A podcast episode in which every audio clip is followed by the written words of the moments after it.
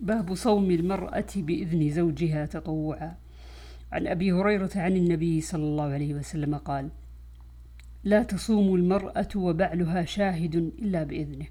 باب إذا باتت المرأة مهاجرة فراش زوجها.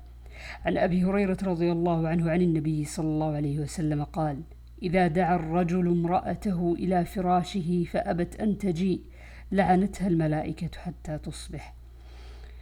وعنه رضي الله عنه قال قال النبي صلى الله عليه وسلم إذا باتت المرأة مهاجرة فراش زوجها لعنتها الملائكة حتى ترجع. باب لا تأذن المرأة في بيت زوجها لأحد إلا بإذنه.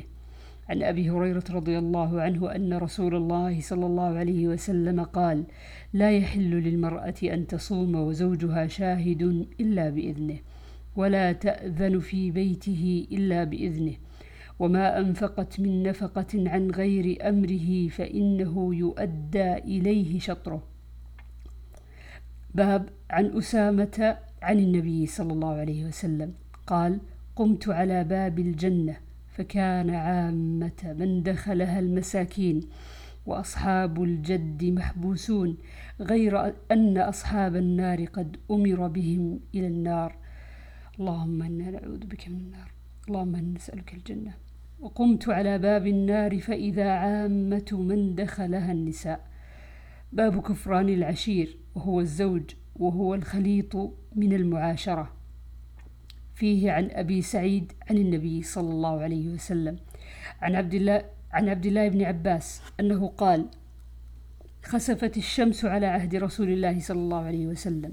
فصلى رسول الله صلى الله عليه وسلم والناس معه فقام قياما طويلا نحوا من سورة البقرة ثم ركع ركوعا طويلا ثم رفع فقام قياما طويلا وهو دون القيام الأول ثم ركع ركوعا طويلا وهو دون الركوع الأول ثم رفع ثم سجد ثم قام فقام قياما طويلا وهو دون القيام الأول. ثم ركع ركوعا طويلا وهو دون الركوع الأول. ثم رفع فقام قياما طويلا وهو دون القيام الأول. ثم ركع ركوعا طويلا وهو دون الركوع الأول. ثم رفع ثم سجد ثم انصرف. وقد تجلت الشمس.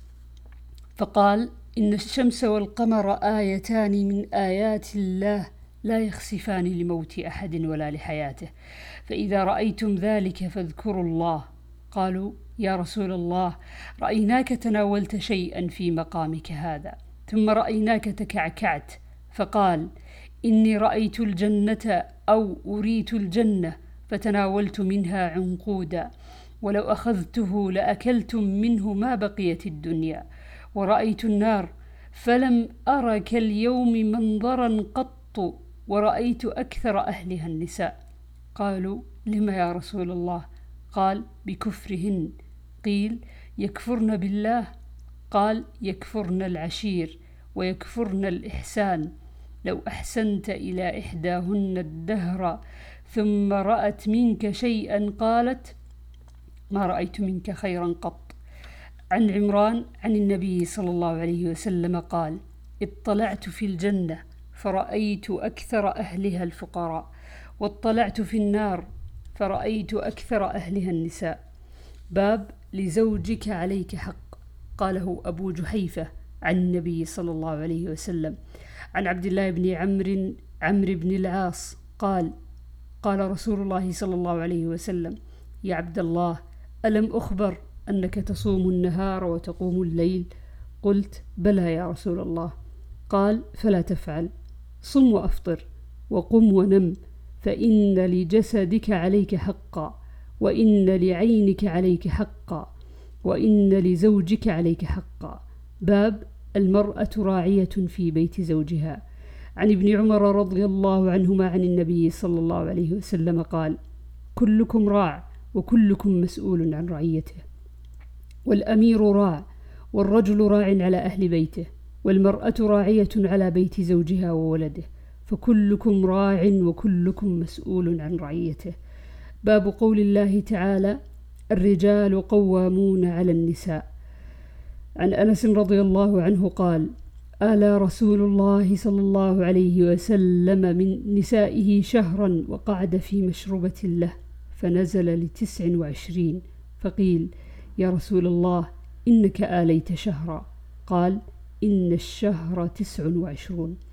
باب هجرة النبي صلى الله عليه وسلم نساءه في غير بيوتهن ويذكر عن معاوية ابن حيدة رفعه ولا تهجر إلا في البيت والأول أصح. عن أم سلمة أن النبي صلى الله عليه وسلم حلف لا يدخل على بعض نسائه شهرا فلما مضى تسعة وعشرون يوما غدا عليهن أو راح. فقيل له يا نبي الله حلفت ألا تدخل عليهن شهرا. قال إن الشهر يكون تسعة وعشرين يوما. عن ابن عباس قال أصبحنا يوما ونساء النبي صلى الله عليه وسلم يبكين عند كل امرأة منهن أهلها. فخرجت إلى المسجد فإذا هو ملآن من الناس. فجاء عمر بن الخطاب فصعد إلى النبي صلى الله عليه وسلم وهو في غرفة له فسلم فلم يجبه أحد. ثم سلم فلم يجبه أحد. ثم سلم فلم يجبه أحد. فناداه فدخل على النبي صلى الله عليه وسلم فقال أطلقت نساءك؟ فقال لا ولكن آليت منهن شهرا.